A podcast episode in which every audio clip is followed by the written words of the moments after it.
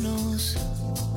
Y en el otro extremo. Está en Punto Radio 93.1. Estaré enfermo de poesía. No puedo parar de leer ni de escribir poesía. Toco tu boca, con un dedo toco el borde de tu boca. Voy dibujándola como si saliera de mi mano. Ejemplo. Yacíamos en un lecho de amor. Ella era un alba de algas. Hoy el viento se abrió, quedó vacío el aire una vez más y el manantial brotó y nadie está aquí. Puedo ver que solo estallan las hojas. al- Volvemos al aire 18 minutos. Pasan de las 11 de la mañana y ya está con nosotros en nuestra mesa de trabajo la señora Juliana Chacón, que le digo buen día por la mañana. Hola, ¿qué tal? ¿Cómo andan? ¿Qué cuenta? Menos garrapiñada y maní con chocolate que no sé cuánto subió, Sí. cosa que no me afecta en lo más mínimo. Sí. Pero viste que las noticias son aumentó la garrapiñada. Es, Y, pero es heavy. es, es muy heavy metal, porque además se viene el pan, el pan dulce. ¿Sabes lo que va a hacer? Yo no como nada de fiesta, soy mala onda. Yo también soy mala. Soy onda. renegada. Y te cuento la parte en donde la gente insiste en que después de todo lo que comimos hay que preparar todas estas cosas. Entonces hay que poner los platitos Lo que para importa el es el alcohol y la música. Este, 100%. Son dos cosas 100% de fundamentales. acuerdo. Son dos cosas fundamentales. Y el mal humor o la cara de orto en el baño. Claro, déjesela para, para cuando estás solo. O, o se queda en su casa, o se va al baño, se mira en el espejo, pone la peor cara de culo que tenga y después vuelve con una sonrisa. No, hay que festejar, hay que festejar porque van aumentando los casos de COVID, así que ahora es el momento de festejar porque después no sabemos. Eh, sí, igual eh, estamos eh, en, en Punto Radio, estamos todos de acuerdo que es muy sencillo dentro de lo complicado que está todo, que tiene que ver con que si cada uno se cuida, Claro. estamos cuidando al otro, no es tan difícil. Claro, Barbijo, claro, sí. distancia mm, y ventilación cruzada. No, no, no, no, Muy- no requiere una cosa, claro, menos en verano. No nos No. requiere ningún tipo No, por favor. de complicación, nos cuidamos nosotros, cuidamos al otro, muy sencillo. Eh, es más, no sé si a usted le pasó, lo hablo rapidito porque lo debemos tener por teléfono y nos debe estar Adriana escuchando. nos está esperando, Adriana, esperame sí. un segundo. Eh, no sé si a usted le pasó, nosotros ahora estamos con los barbijos de papel. Yo tengo uno de tela. ¿Va, va igual? Uy, Dios, cuántos barbijos que hay. Tomá, te lo Bien, gracias. Vas a ver lo fresco que es tener un barbijo de papel. Es muy difícil para los que tenemos alergia, quiero decirlo. Porque- ¿Esto? Sí, muy. ¿Por qué? Y viste, ¿El barbijo el barbijo, eh, no, cualquier barbijo por los ácaros y demás es complicado. Bueno, eh, la cuestión Hay es que yo me puse no- uno de tela el otro día y me pregunté cómo hice un año y pico Para usarlo. para estar con el de tela. Claro. Me acabo, no podía Claro, respirar. claro. El miedo, guarda, porque hace cualquier cosa. Bien, vamos con otro tema un poco más, Vamos con otro más tema. llevadero. Nos vamos a La Rioja, ¿querés? A La Rioja. Tierra colorada, hermoso. Calor, Hermoso La. Rioja. La verdad que una de las provincias más lindas de, la Argentina. Ahí está Adriana Petrigliano, que nació en Buenos Aires, pero reside en La Rioja.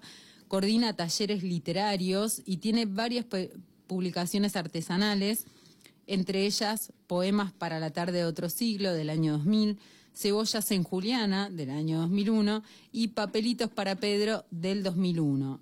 Y además tiene publicado un libro, Los días sobre mí, publicado en el año 2016.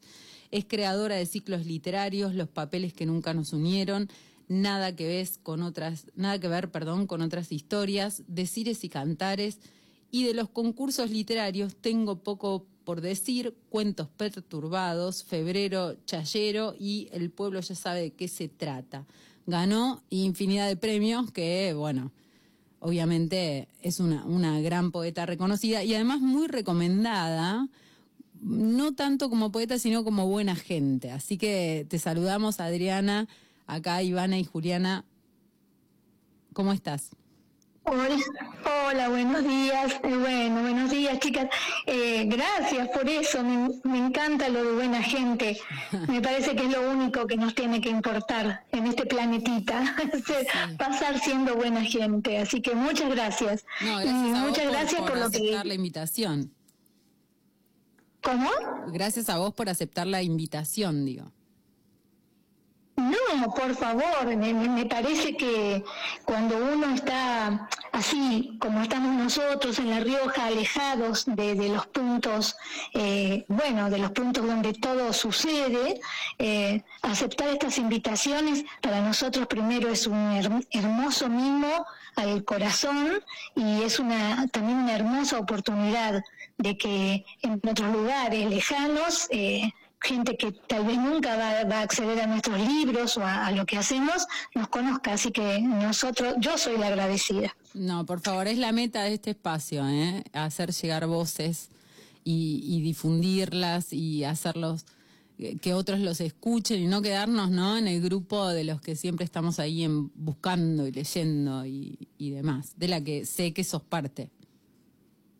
De eso se trata, así es, de eso se trata, de, de- de- de darle voz y espacio a, a- a- a todos los nuevos. Bueno, yo ya soy grande, eh, pero a mí me encanta abrir espacios a los jóvenes y, y- y a las nuevas maneras y a romper las estructuras, eh, porque si no, yo siempre digo en algunas charlas y mucha, mucha gente se enoja, pero yo digo que el, que el lector de Rubén Darío ya está muerto, el lector de Becker ya está muerto, ya escribieron esos hermosos libros, nos dejaron una maravillosa obra, pero hoy los lectores son otros. Así que si no hacemos espacio para los nuevos lectores, si no le damos espacio a las nuevas voces, estaríamos como anclados. Y no es la idea. Adriana, eh, Iván Jacob te saluda. ¿Cómo estás? Buen día. Hola, Ivana, buen día. Dijiste algo recién que me terminó mm, de lo poco que quedaba, digamos, blanco, se terminó de chamuscar. Eh, el tema es así. Eh, una tiene la sensación de que ya todo está escrito, que los grandes temas son siempre los mismos y que ya escribieron estos, ac- estos autores que vos nombrabas y tantos otros, ¿no? Sí, Y entonces frente a esos temas uno dice, ¿cómo encuentro mi propia voz? ¿Cómo encuentro mi propia letra? ¿O cómo encuentro mi propia manera de decirlo? Y creo que mucho, por lo menos a mí me pasa, que justamente eso es lo más difícil. Encontrar la propia manera de decir sí. eh, eso que sentimos todos. Bueno, lo, lo primero que a mí siempre me, me encanta aclarar, y no, no aclarar, sino recontraafirmar, es exactamente eso que vos dijiste. Ya está todo dicho. Pero ¿por qué ya está todo dicho? Está todo dicho porque en realidad el arte en general, no solamente la literatura, se nutre de los temas de los únicos temas posibles. Esos únicos temas posibles siempre atraviesan la vida y la muerte.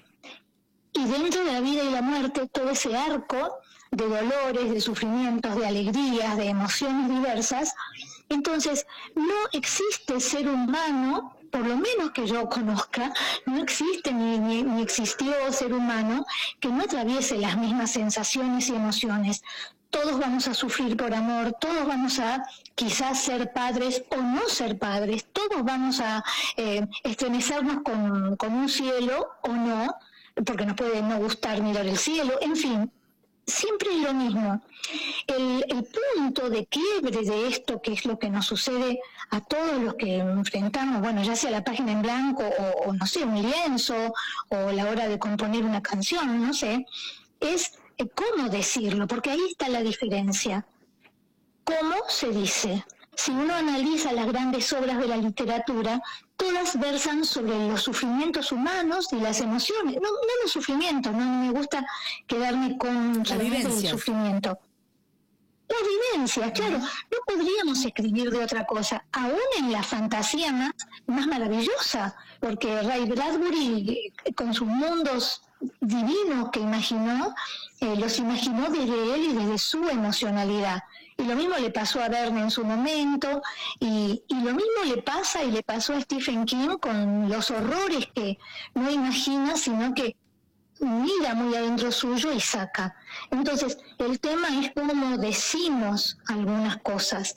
Y ahí está la tarea, la enorme tarea de los artistas. Em, por ejemplo, ser escritor. ¿Qué, será ser escritor? ¿Quién nos da el título? Si bien ahora hay algunas carreras que nos habilitan, eh, pero ser escritor, ¿cómo sabemos que somos escritores? Es una enorme búsqueda. Somos escritores cuando alguien nos lee, ahí se completa el círculo. Pero, pero es eso. Em, decir, vamos a decir, siempre lo mismo. Vos hablas de que siempre se dice lo mismo, ¿no? El tema es cómo. Y te pregunto en tu caso, eh, bueno, hay infinidad de, autores que hablan del comienzo de la escritura, ¿no? Y Hélène Ciro dice, empieza como un soplo, ¿no? La siento en la garganta, siento apretado el pecho y ahí empieza la escritura. Otros dicen, eh, qué sé yo, nombrabas a Ray Bradbury y él habla del monstruo al final de la escalera, ¿no? Es eh, un, un, monstruo que él imaginaba cuando era chiquito. ¿Cuándo empieza para vos, para vos, personalmente, subjetivamente, la escritura? Vos sabés que yo siempre tengo como unas líneas muy difusas en el recuerdo, pero, pero algunas aparecen claras. Bueno, lo primero que creo que no podía escapar es que mi madre era escritora. Mm. Entonces en casa siempre había un ambiente, fíjate vos que no de lectura por parte de ella, porque era muy mala lectora, pero sí de escritura. Entonces mamá en aquella época se usaban las máquinas de escribir con el ruido que hacían y en casa la música era la máquina de escribir. Y, mamá fumaba y se le quemaban las milanesas y no le importaba nada y ella seguía escribiendo. Entonces creo que ahí hay una, una primera mecha encendida débilmente. Pero después creo que sucedió así como milagrosamente, siendo muy, muy pequeña, sin saber leer, cuando tuve un, encontré un libro, lo, tuve, lo tuve en mis manos y, generó algo ese libro en mí muy especial y muy hondo y muy profundo. De hecho, yo era pequeña y lo encontré en el galpón de un tío mío y eh, descaradamente lo robé me lo robé al libro. Te lo apropiaste, como, como dice Art, ¿no? La cultura es de todos. No lo apropié. El libro era viejísimo y no tenía eran solamente ilustraciones, pero en mí fue ahí un sello.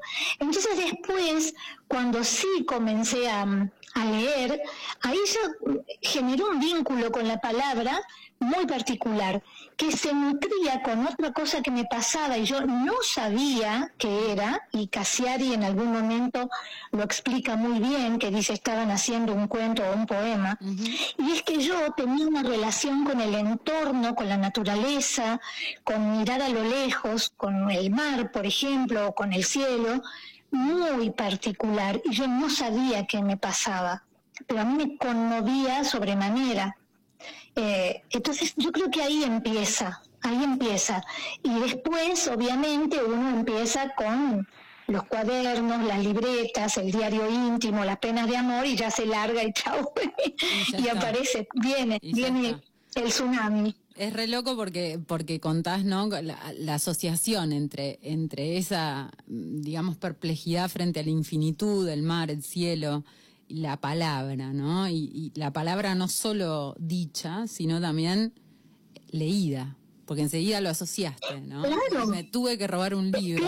Un, poco, como escritora, ¿crees que crees que hay robo, robo del lenguaje, robo de otra cosa? En el sentido de la apropiación, ¿no? Como hiciste con el libro este que habías encontrado. Por supuesto que hay, por supuesto que hay robo. Eh, no, no tenemos que me parece que no tenemos que tenerle miedo a, ese robo porque no es consciente. Yo no fui consciente del robo de ese libro. Yo sentí una necesidad imperiosa que, ni siquiera hoy podría poner en palabras. Entonces uno a veces se apropia de algo que le quedó profundamente em, dentro y, y después lo- inevitablemente lo va a volcar. Eh, yo no sé si ustedes conocen a un grandísimo escritor, ojalá que sí, que se llama Mario Paoletti, Sí. eh, que vivió muchos años en La Rioja, murió hace poco tiempo en Toledo, eh, un enorme escritor. Y él siempre, eh, él tiene, por ejemplo, los poemas arretianos, los borgianos, eh, y él dice que uno roba, decía que uno roba, roba, y no está mal robar. Obviamente, si yo plagio, si yo Claro, copio, si yo repito, ahí hay otra historia. Pero creo que como somos lo que leemos, decía Borges, ¿te acordás que Borges decía, somos lo que leemos, no lo que escribimos?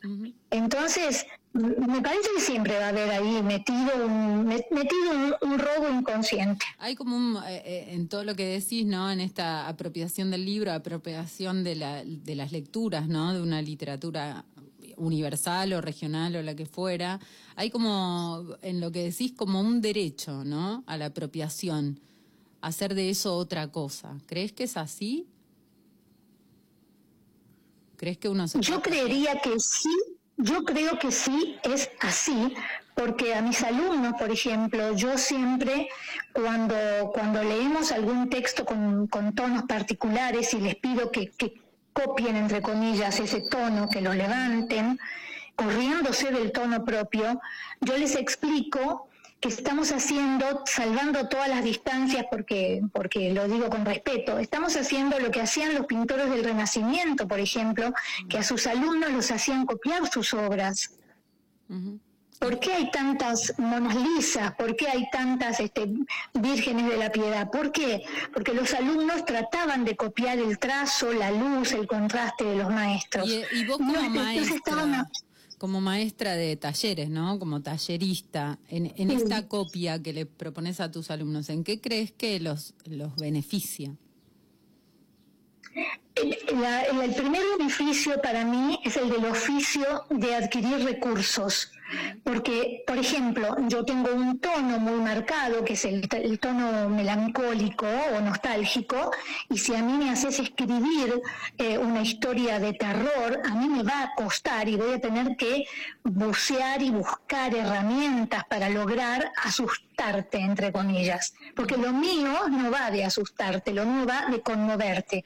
Entonces, cuando yo los corro, les estoy dando la fuerza herramientas, que también estas herramientas de este oficio no se guardan como se guardan eh, lo- los saberes de, o- de- de una carrera que se estudia. Esto se va guardando, nadie sabe dónde, y después, cuando los necesito, nadie sabe tampoco cómo aparecen. Es como tipo magia, pero es así. Así que yo creo que en eso, eso es lo que, lo que se provoca. Bueno, eh, eh, ahí estás hablando un poco de tu trabajo como, como tallerista, ¿no? Eh, sé que sos madrina de cantidad de, de escritores rio- riojanos, ¿puede ser?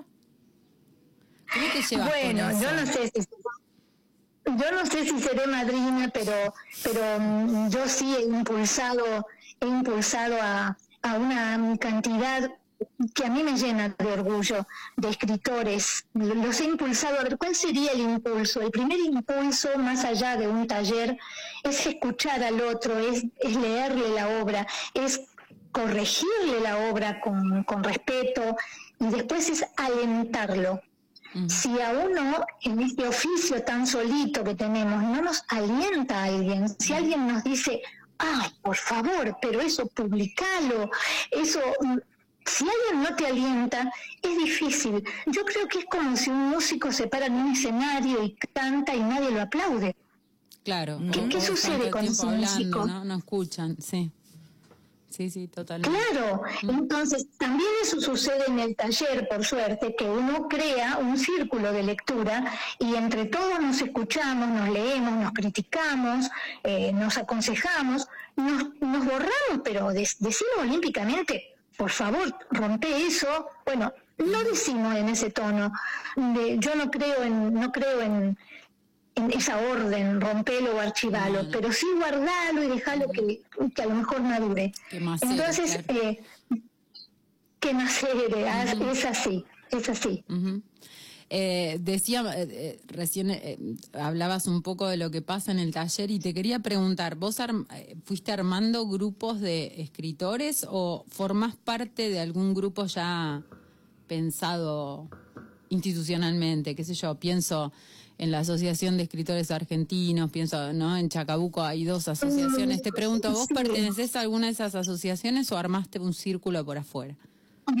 Bueno, a mí me pasó algo. Yo me crié, como te dije, mi madre fue escritora y mi madre perteneció a la SADE de aquí, local, fue autoridad de la SADE. Eh, después ella había creado con un grupo de amigos, creó dos grupos así de escritores y yo observaba y no me gustaba para nada, pero para nada, ver cómo eh, se retroalimentaban egos que no tenían que ver con, o sea, yo no sé cómo decirlo, pero todo estaba siempre bien, aunque fueran eh, textos terriblemente malos. Y a mí no me gustaba eso, no me gustaba. En algún momento también con un grupo de gente joven que, que me- en su momento me invitaron, fui parte de la SADE de aquí, pero tampoco vi que mm, me di cuenta que sucedía casi lo mismo. Entonces, bueno, uno, se, uno va aprendiendo y se va corriendo de los lugares donde me, pare- me parece que no contémosle un poquito a los oyentes, ¿no? La SAE es una asociación de escritores que se puede se puede inscribir sí. ahí quien quiera y tiene que pagar una cuota mensual. Sí. El beneficio de la cuota es eh, poder publicar en una antología que se hace casi sin requisitos, ¿no? Ninguno, no hay tema, no hay no hay Claro. claro. Claro, bueno, yo yo este respeto absolutamente, pero pero no comparto, no yo no comparto, no siento que es lo que no siento que es lo que lo, lo que yo no sentía que era lo que yo quería hacer. Entonces, ¿qué sucedió? Yo siempre trabajé eh, en el área de la cultura aquí en la provincia y tuve posibilidades de crear muchos programas. Por ejemplo, ustedes en la apertura dijeron el ciclo Los papeles que nunca nos unieron, que le robé el título obviamente a Joaquín Sabina, porque me encantó ese título. Eh, era mm, yo, desde- yo era directora de letras en un área particular, entonces el compromiso era editar mensualmente a dos escritores que seleccionábamos cuidadosamente, que no tuvieran su libro impreso, ¿no? editado. Hacíamos una edición mínima de 200 ejemplares, que hoy digo mínima y me parece que era una barbaridad, Es muchísimo. porque era enorme Sí, hacer sí, sí. Muchísimo.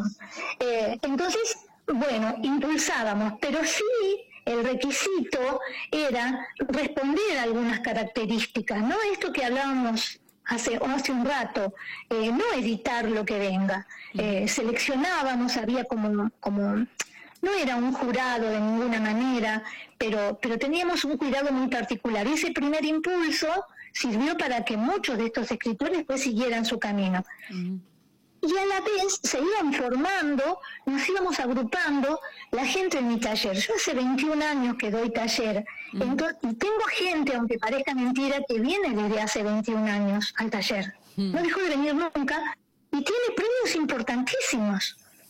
Yo, yo tengo una alumna, Cecilia Pagani, que es increíble que el año pasado, en plena pandemia, ganó el primer premio de novela en la provincia de Córdoba.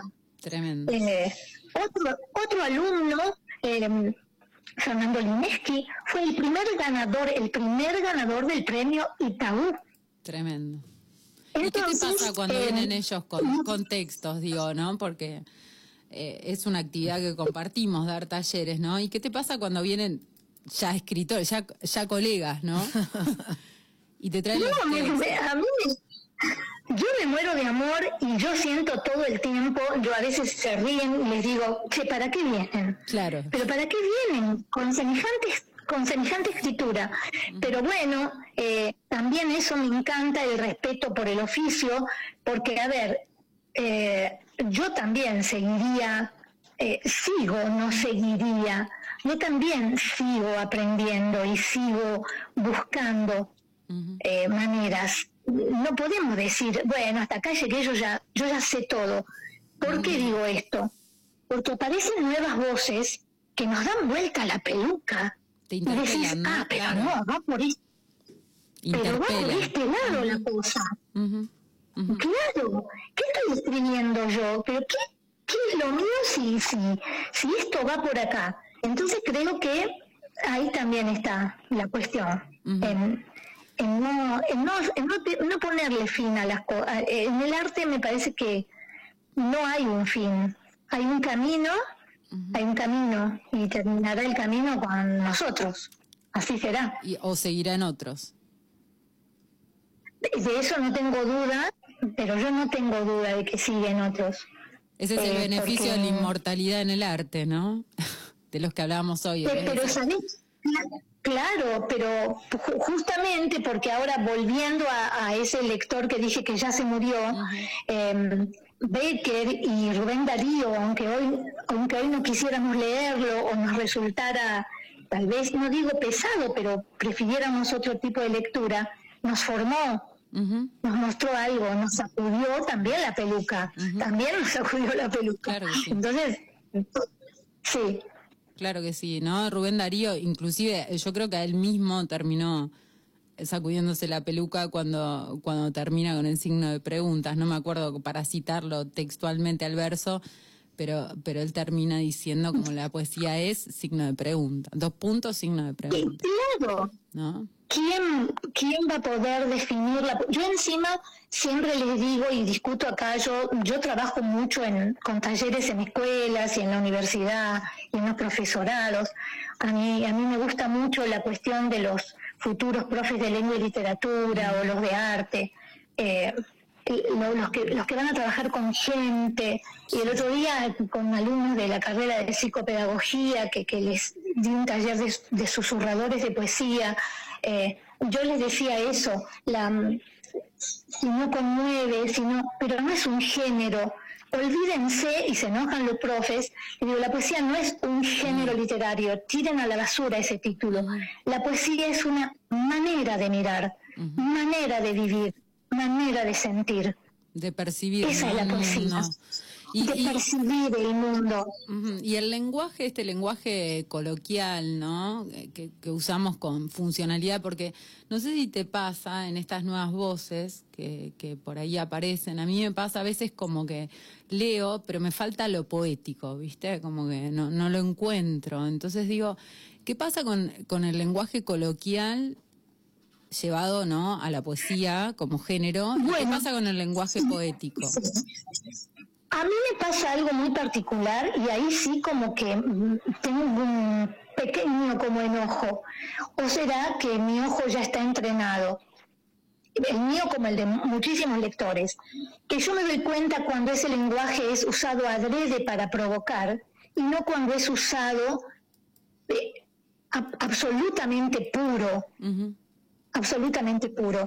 Yo, yo siempre reniego de, eh, a mí me encanta eh, lo cotidiano en la poesía, me encanta, Eh, pero si yo pongo determinadas palabras solamente para verle la cara al otro cuando las escucha, ahí yo ya hice una trampa. Claro. Claro, ese es el, narcisismo, ¿no? claro, qué el, claro, el ¿no? egocentrismo. La semana pasada hablábamos con Alejandro Arriaga, ¿no? Y decía, bueno, pero, pero el ego está bien. Pero el egocentrismo cuando ya toma la poesía, ¿qué te parece ahí? ¿No? Lo narcisista. Y es según, es según, porque también a veces se reniega de, bueno, siempre con lo tuyo, siempre con lo que tenés adentro, pero no hay otra forma hasta que no se libere, a veces se reniega, pero ese, el egocentrismo ese que vos decís, siempre va a ser según, todo es según, y, y uno se da cuenta cuando lo que quiero es provocar otra cosa. Porque a decir verdad, cuando escribimos poesía, no queremos provocar nada. No necesitamos escribir poesía, punto. A mí nadie viene y me dice, bueno, y las veces que les habrá pasado, chicas, que te vienen y te piden que escribas algo, y no, pero no es poesía lo que te puedo escribir, no es eso. No. A mí la poesía no me pide permiso, a mí me topa en alguna esquina, en la plaza, lavando los platos, qué sé yo. Yo tengo que largar todo porque encima soy vieja y después me olvido. Tengo que venir y anotar aunque sea las tres primeras palabras que, que me golpearon. pero después sí hay un trabajo, y eso también eh, me parece que debemos exigirnos, ¿no? El trabajo, el pulido, el, el acabado finito, pero no la búsqueda, yo no busco nada. ¿Y dónde anotas cuando, cuando te agarran en la calle? ¿Dónde anotas? Me pero yo llevo libretita, pero yo ando con papelito todo el tiempo. Y ahora descubrí, bueno, ahora hace, en estos años, que la grabadora del voz del celu es Mira, el otro día me pasó algo muy, muy particular. Tuve que ir a dar un taller en una feria hermosa que tuvimos acá eh, y me tocaba cruzar la plaza nuestra, la plaza principal, a las 3 de la tarde. El calor era tipo, tipo Egipto, no sé, 80 grados. yo iba cruzando la plaza, se sentían las chicharras a todo, acá les dicen coyollos, y vi a una, vi una mujer joven sentada en un canterito con un bebé dormido, pero así desmayado. Eh, en la falda eh, tenía una, una posición muy encorvada, tenía aspecto muy humilde, y ella estaba viendo su celular, pero tenía como una semisonrisa, apenas una sonrisa. Y yo no pude, no pude, y, mi primera línea, y la tuve que grabar, eh, ¿qué esperan las mujeres en las plazas? Y eso provocó un poema. Está ahí guardado porque, porque hay que trabajarlo, porque me di cuenta que, y empecé a mirar en esa plaza de, de, un calor insoportable, que había muchas mujeres. Y, y bueno, yo creo que ahí está. Es eso. Yo me paro donde sea y, después trabajo. Y hay que tener el, trabajo el, ojo abierto, ¿no? Hay que, hay que poder observar. ¿Se puede, ¿Se puede escribir, digamos, en la vorágine diaria? Eh, se escribe, se escribe en la... Eh, no, se escribe en la vorágine diaria porque gracias a Dios, eh, en medio de la vorágine es el remanso, la escritura es el remanso. Eh, a veces también hay algo que yo les digo a mis alumnos y nos reímos todos, pero lo sostenemos a firme, firme, que es que eh, cuando uno es feliz no escribe. ¿Y por qué? Porque estás siendo feliz. Entonces no estás, no estás eh, atento a nada, estás siendo feliz. Eso lo dice Leonardo por ahí, creo, ¿no? En los diarios. Claro, claro. Cuando uno está feliz, no, no aparece. Entonces, yo no digo que tenés que estar triste todo el tiempo, pero la vorágine que tenemos todos, aún viviendo en, ciudades pequeñas como, como La Rioja, eh, hay una vorágine de trabajo, de obligaciones, de, de todo lo que no, no te gusta. Entonces, em, en la vorágine ese remanso, si tuviéramos un, un remanso todos los días, aunque sea pequeño, eh, cambiaría todo. Yo tengo muchos alumnos que a mí me envían psicólogos y psiquiatras. Sí, o sea, muchos, es verdad eh, eso. Claro. Y claro, una pregunta, ¿el taller, ¿el taller es remanso? Eh, ¿Para mí o para ellos? Para vos. Absolutamente. El taller es un, el taller eh, yo los, el tiempo de pandemia, porque yo durante mucho tiempo, mucho tiempo mis talleres los daba en bares, en bibliotecas, en, en, lugarcitos públicos, bueno, donde éramos como un montón. y, y, en un momento dije, no, los voy a dar, en, yo vivo en un departamento, los voy a dar en casa. Y lo que se genera en mi casa, lo que dejan cuando yo cierro la puerta, es, es casi lo, puedo tocar. Hay una atmósfera tan sanadora. Ellos, absolutamente todos mis alumnos refieren el taller como un lugar sanador, eh, pero ninguno buscamos eso. Tal vez ellos ven, vienen a sanar algo que los manda el terapeuta, pero después se olvidan del terapeuta y chau. Los toma la eh, poesía, ¿no? Eh, los toma la literatura. Los toma la literatura, los toma los toma lo que nos escuchamos, los toma lo que se genera. Ayer, por ejemplo, el taller, yo siempre subo fotos de mis talleres y, no le tuvimos, le cortamos en pandemia, pero después nos animamos y no le tuvimos más miedo y, y, siempre hay alguna emoción fuerte que sobrevuela y a mí me, me absolutamente me sana. Yo siempre digo que es como si yo prendiera el palito santo eh, y lo dejara actuar. Ellos se van y yo quedo como mi mochila queda muy liviana. Adriana, Así que yo ¿escribirías, aprovecho. ¿escribirías igual si no hubieses dado nunca talleres? Sí, yo escribía. Digo, Yo- ¿de la misma manera o no- crees que de alguna manera te afectaron en tu, en tu propia escritura? No, do- dos, hay, yo separo. Eh, a mí me hicieron crecer absolutamente, porque yo crezco, yo aprendo de ellos. El coordinador de taller que diga que enseña algo miente absolutamente. Da- damos herramientas, las ponemos en la mesa. Este hace una mesita, el otro una silla, el otro un banquito, el otro te da el palo por la cabeza, no importa. Eh, pero yo aprendo de ellos. Y, mm, y, y uno se nutre de una forma que después se ve reflejada en su literatura. Yo veo reflejado lo que ellos dejan.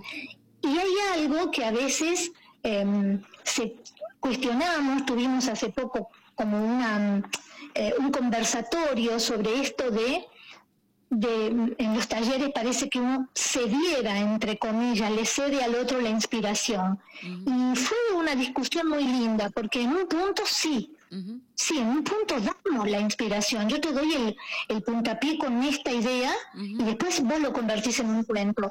Pero a mí me encanta, si doy, si doy o di la inspiración, de hecho, muchos, muchos alumnos han publicado sus primeros libros con textos que aparecieron siempre en el taller.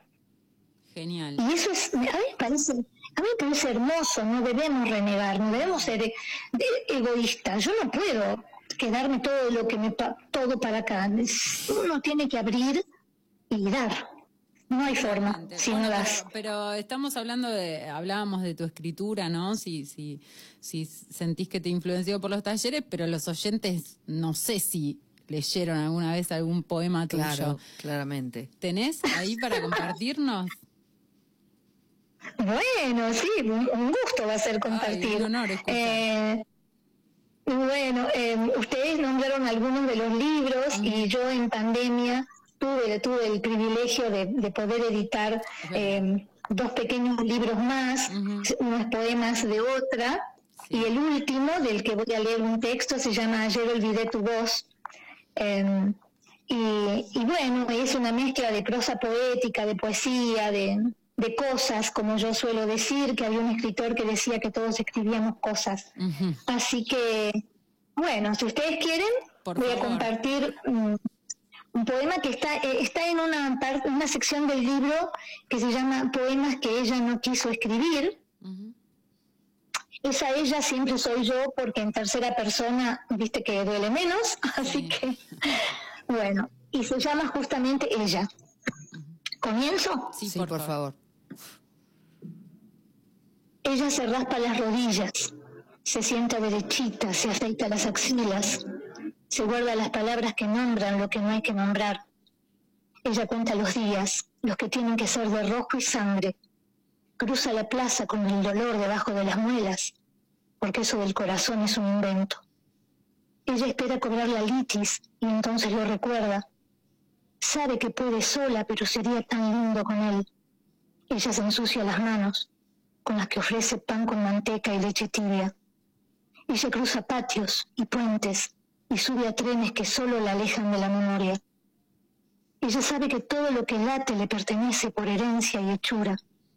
Ella tiembla la mayoría de las veces de miedo, pero también por el deseo oscuro, ese que le dijeron era sucio, y tiembla por la esperanza o por la estupidez de esa luna que cuelga del cielo cada noche. Ella se cose la piel que le arrancaron o la tira a un costado para hacer otra. Ella, que cuando era chica no sabía, pero que ahora sabe. Ella, que también guarda la memoria de un abuelo de mierda inmensa que la besaba en la boca. Ella, que se nace y se muere, pero que ahora sabe. No, tremendo. Gracias. Gracias. Gracias por compartirlo, bellísimo. Bellísimo, Bueno, doloroso. gracias, chicas. No, es la verdad que como escribe, yo recomiendo a Adriana Petrigliano, googleen, búsquenla, tiene redes sociales, Instagram, eh, búsquenla porque es tremenda poeta. ¿Tenés más? Ay, Para como- chicas, te, no, vamos por a, te vamos a pedir más. Sí, no, no, no tengo, pero por favor les digo que para mí es un, para mí es una, una no sé, un mimo muy, muy enorme, muy enorme. Eh, e- este que mm, a mí me gusta, además de escribir, me gusta, yo descubrí otro tipo de poesía cuando tuve mi primer celular, que es la fotografía. Y, y- y me encanta eso de guardar de, de guardar las imágenes y después trabajarlo. Y, y este poema que les voy a leer que, que no tiene título pero va acompañado siempre de algunas fotos eh, bueno yo se los leo Dale. algunas palabras van naciéndose solas y yo las guardo, las abrigo para que duelan menos. Yo tengo un dolor perro que me atraviesa despacito y me ahoga en agüitas que lloran mares aún después de tanto tiempo. Yo tengo un dolor lluvia que me hace gris y me hace barro y me crece aún en los días más soleados. Yo tengo un dolor árbol que, claro, se llama Juancho y agita sus lluvias color rosa. Rosa chicle, rosa puto, rosa rococó, rosa rosa de Sandro, de todos mis poemas. Yo tengo un dolor patio, que en realidad son dos dolores, y se desprenden siempre desde la noche cerrada. A veces es un pedacito de patio de un Buenos Aires que no existe, y a veces es el dolor patio que acuna otros dolores, perros, lluvias, árboles. Yo me quedo muda. No puedo, no, no. No puedo decir nada. que es A veces, conmovedor, a veces nos quedamos sin palabras, Adriana. Ay, chicas, no, por favor, gracias. Gracias por escucharme con, con tanta ternura. Eh, Gracias. pero para, para. Yo seguiría- tenemos, tenemos, tenemos pa- un minuto para uno más. ¿Nos, nos despedís Ah. con uno? ¿Nos despedís con uno? Bueno, sigo, sigo con este mismo librito. Este poema se llama Todo huele hasta el dolor. Me- menos mal que es un librito y no es un librazo. Buenísimo. Lo dice porque no se puede rearmar desde el primero. Te escuchamos. Mm, Bueno.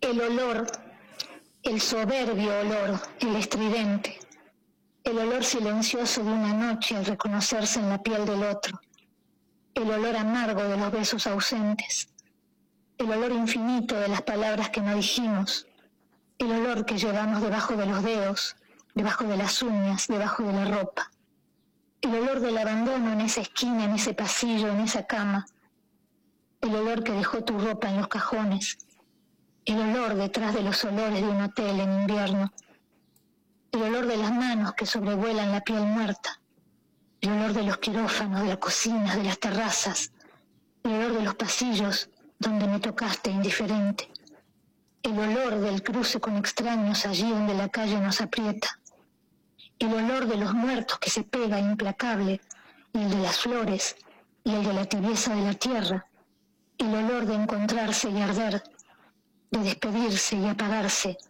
el olor inaugural y el último. Gracias, Adriana, tremendo. Decinos dónde se consiguen tus libros. Ay, bueno, miren chicas, em, eh, eh, los poetas somos pobres. De estos libritos, yo, yo les llamo libritos amorosamente mm, por, por su tamaño, em, yo hice apenas unos 50 o- o 70 ejemplares porque después hice un poquito más y ya no tengo más. Bueno, hay que Y reeditar porque nos mí- necesitamos. Acá en La Pampa bonaerense necesitamos esos libros. Así Juro, que, por favor, si hay algún editor escuchando, ahí Adriana tiene que reeditar estos libros. Bueno, ay, por favor, me encantaría que algún editor de La Pampa le haya gustado lo que escuchó.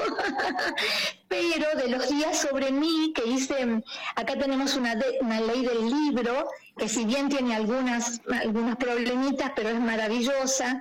Ahí yo hice una tirada afortunadamente de mil ejemplares y quedan algunos y bueno, yo siempre hago así envíos al que quiere mi librito, va el librito. Bueno, Así ahí nos, que, nos conectamos entre bueno. todos los chacabuquenses para hacerle el pedido ahí a La Rioja y que nos mande varios. Adriana, te saludamos, te damos mil chicos. gracias por el tiempo, por compartir tus ideas, la verdad que maravillosas y tus poemas que son tremendos. Mil gracias, estamos profundamente agradecidas.